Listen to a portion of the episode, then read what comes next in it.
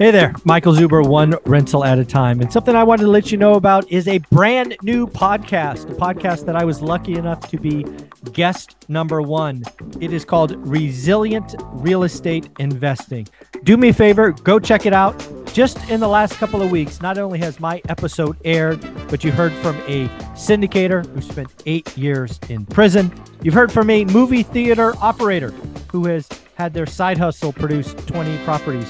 Future episodes will record around the Roofstocks head coach, a college student evaluating properties, and of course, an Army recruiter who discovered private money. Again, do me a favor, check out Resilient Real Estate Investing. On with the show. Good morning, good afternoon, good evening, folks. Michael Zuber, one rental at a time, back with the man, myth, the legend, Mr. Greg Dickerson. How you doing, sir? Doing great, Michael. Good to see you. So I read uh, an interesting article where Warren Buffett was the featured, um, I don't know, presenter, topic, whatnot, and he talked about what the average American should be doing in a recession. Uh, and I think it's something you believe in, but if you disagree, please tell me. Uh, and that is basically you need to invest in yourself, right? One of the things that people need to do in a recession is gain new skills, do this, you know, what, whatever that thing is for you, but invest in yourself. Don't gamble. Um, you know, recessions are a great time, right? He talks about, you know, people swimming naked and opportunity and all of that. So I wanted to get your thoughts, right? We're heading into uh, what I think is going to be a shallow recession, probably 11, 12 months in duration. Uh, what are your thoughts on investing in yourself? Yeah, I mean, obviously, there is no better investment. You know, Warren Buffett would say, you know, or Mark Twain or Edison, I can't remember. Somebody said it return. Oh, Benjamin Franklin, an investment in yourself in yourself returns the highest dividends. Something like that. Oh, Benjamin Franklin's quote. So it goes all way all all the way back to there. Warren Buffett obviously says, you know, the best investment you can make is in yourself and knowledge, those types of things. So I mean, you can go back in the history of time, and I mean, it's all about what you know who you know and who knows you. I mean, at the end of the yeah. day, that's that's what it comes down to. So you have to invest in yourself. It's more than just your knowledge. It starts there, but then it's the relationships and mm-hmm. you know getting yourself and putting yourself out there and making connections and serving others and you know so there's a lot of different ways you can invest but it starts with knowledge you got to know what you're doing first if you don't know what you're doing you're not going anywhere yeah i would love to give the audience some examples of some investments that you and i have made in ourselves over the last decades. I, and I'll go first just as an, uh, an example. Uh, I've often said when asked the most valuable college course I ever took, I have six years of college. I have a an undergrad and, and an MBA, was actually something I took my first year of a junior college. Shout out De Anza College, and it was a public speaking course. Heading into that course, I was without question an introvert right? I would just as easily be in a room full of people and not say one word. I'd be watching and observing, but uh, very much in my shell. And that one public speaking course got me out of my shell, made me comfortable, you know, learning a topic, positioning, and that launched a career in sales. Uh, it it is one of the reasons I'm comfortable here on YouTube. Uh, but yeah, public speaking uh, is something that um, I think is a great investment. I think the I think communication, being able to tell stories, is a a wonderful skill. If you don't have, um, you know, Toastmasters or whatever you want to take, is is is highly recommended. As as as an example, what do you think? So, sales is what the takeaway there is. So, forget public speaking, sales. So, the number one lesson I learned as a kid is sales. You know, I was the little kid at eight, nine years old knocking on your door. Hey, Michael, my name's Greg. I live down the street. I need to make some money what do you need done? I'll cut your grass. I'll wash your car. I'll walk your dog. I'll watch your kids. What do you, uh, whatever. What do you I'll need? Clean your yeah. house. I don't care. And I solve problems. Yep. So, you know, I was taught at a very young age if you want something, figure out a way to earn the money to go get it. You know, my dad, I'm not giving you money. You want this? You go figure out how to pay for it. So, that was the what I learned, knocking on doors. And then, you know, I did telephone sales at one point when mm-hmm. I was, you know, young for for a job. So, yeah. you know, I pick up the phone and call people. And that those two lessons right there have been the pinnacle foundation of my entire career. Those 2 mm things. Number one, not being afraid to knock on doors and go go get what you want. You know, number one, ask for it. Number two, take it.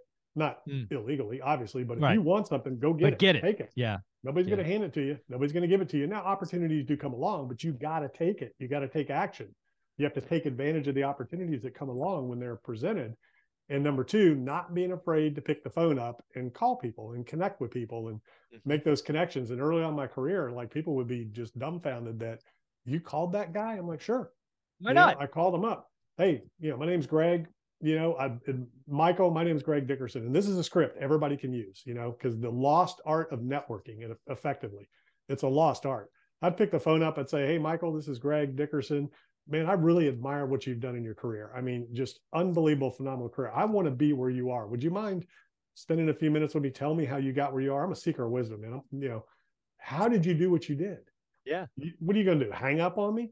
Yeah, you know? exactly. No.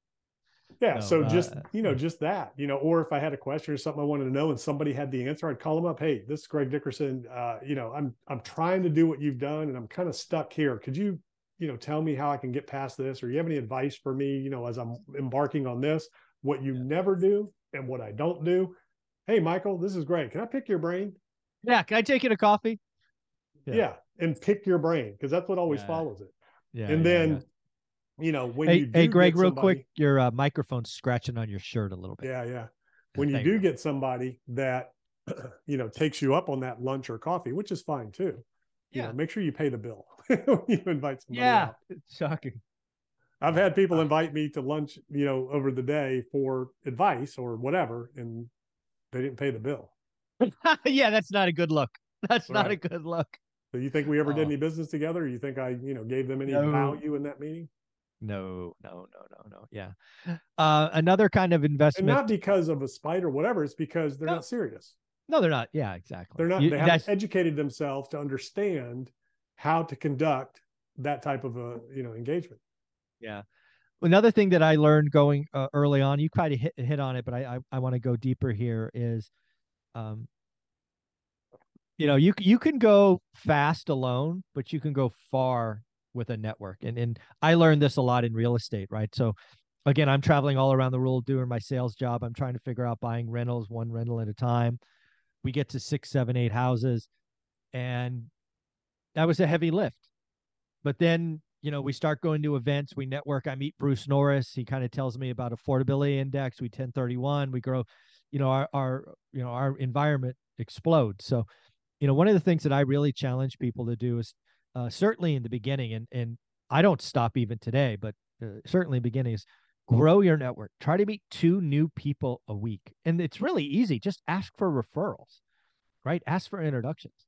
Um, people don't realize and, and how many times have i heard i got the agent michael. I've got the agent. I got the agent in my market. I'm like i got like a thousand agents right? It's not one. Uh, so yeah definitely keep growing your network never stop. What do you think yeah, absolutely. I mean, I would take it, you know, you want to meet somebody new every day, you know, or yeah. multiples, but you need to be making connections, meeting somebody new every day, going out to coffee, going out to lunch. You know, the most important thing in life and business is relationships. Yes. It's all about relationships. And, you know, one connection, one new idea can completely transform your entire life and business. Just one meeting you know one idea from that meeting you know or, or, one encounter or one book or you know podcast or whatever and i mean this in this day and age it's so easy to meet new people do a podcast you know start interviewing yeah. people just connect yeah. and meet uh, you know that type of thing you know if you if you can't get out and see people one on one but you know the power of networking and connections and groups and relationships you know i've experienced it over and over in my life and i see people experience it over and over in their lives and you just I mean, you just can't put a value on those things. Yeah. And kind of the last one that I wanted to talk about, and, and I've only come to appreciate this as a superpower recently, uh, but I do believe it's something people can learn if they if they focus on it, and that is the art of focus, right? So I have this concept of a buy box, which is basically I'm going to look at these things, and I'm going to know that thing better than anybody else in the market. I'm going to understand what an average deal is, because uh, I see a lot of people, certainly with real estate investing and probably entrepreneurship as well, is I want to go do that thing.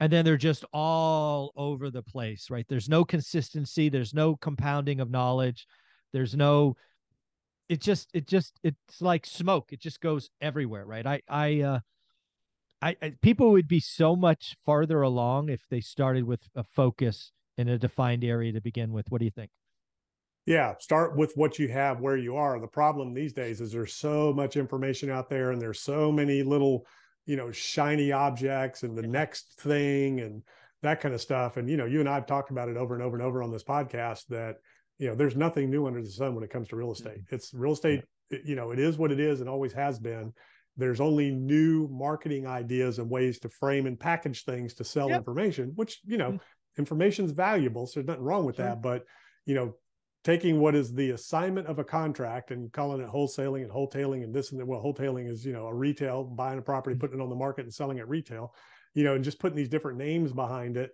um, you know, to make them sound exciting. Reverse wholesaling. Okay. That's mm-hmm. finding a buyer, you know, and uh, what do you, what do you want? I'll go find it and assign yep. contracts to you, you know? So yeah, I mean, it, the key is to pick something and just start and, you know, just start, you know, just go buy a house, go buy a storage facility, go buy an apartment building, whatever just mm-hmm. pick something that you understand in an area that you understand and start with one and then yeah. go from there. That's what happens is people get so hung up on, well, should I do this? Should I do that? Do something somewhere yeah. that you understand yeah. that you've educated yourself on that you in, understand intimately and get started and then go go from there. My first real estate deal, I mean, I'd bought houses that I lived in, but as an investment vehicle, my first real estate deal was a lot flip. I, I mm. didn't even know you oh, could do remember. that. Like as yeah, a business, I, I had no idea. That's how I started. Yeah. Yeah. So, uh, any other kind of things that uh, when you look back at your career, obviously sales being a big one, any other kind of just sample ideas of uh, things people can invest in themselves? Yeah. Sales, again, I want to emphasize that because yeah. it's not what people think. Sales is a sales is the most valuable skill in the world. Uh, you know, sales and communication, you know, the ability to communicate like you're talking about, public speaking, whatever those are right there with sales. I mean, nothing happens without a sale.